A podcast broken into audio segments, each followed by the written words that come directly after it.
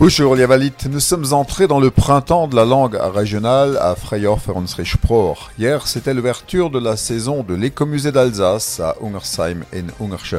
Un lancement qui s'est accompagné de la signature d'une convention de partenariat entre le musée vivant et l'OLCA, l'Office pour la langue et les cultures d'Alsace et de Moselle. Le plus grand musée vivant à ciel ouvert de France replonge le visiteur, vous le savez, dans un village alsacien de la fin du 19e, début 20e siècle.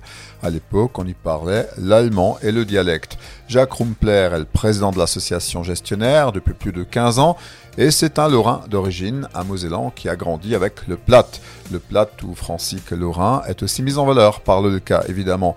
Mais à l'écomusée, on va davantage valoriser le dialecte alsacien dorénavant. On verra ainsi des expressions alsaciennes sur les tickets d'entrée. On annonce encore une signalétique bilingue, des spectacles bilingues alsaciens-français, la promotion des publications et outils de l'OLCA, une ambiance musicale aux sonorités alsaciennes.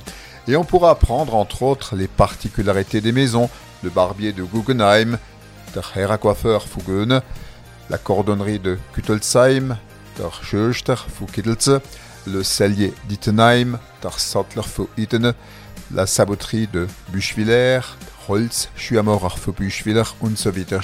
Et puis, on se fera un plaisir de glisser un mot alsacien lors de démonstrations comme le pliage des coiffes, la traite de la vache ou le nourrissage des cochons. Vous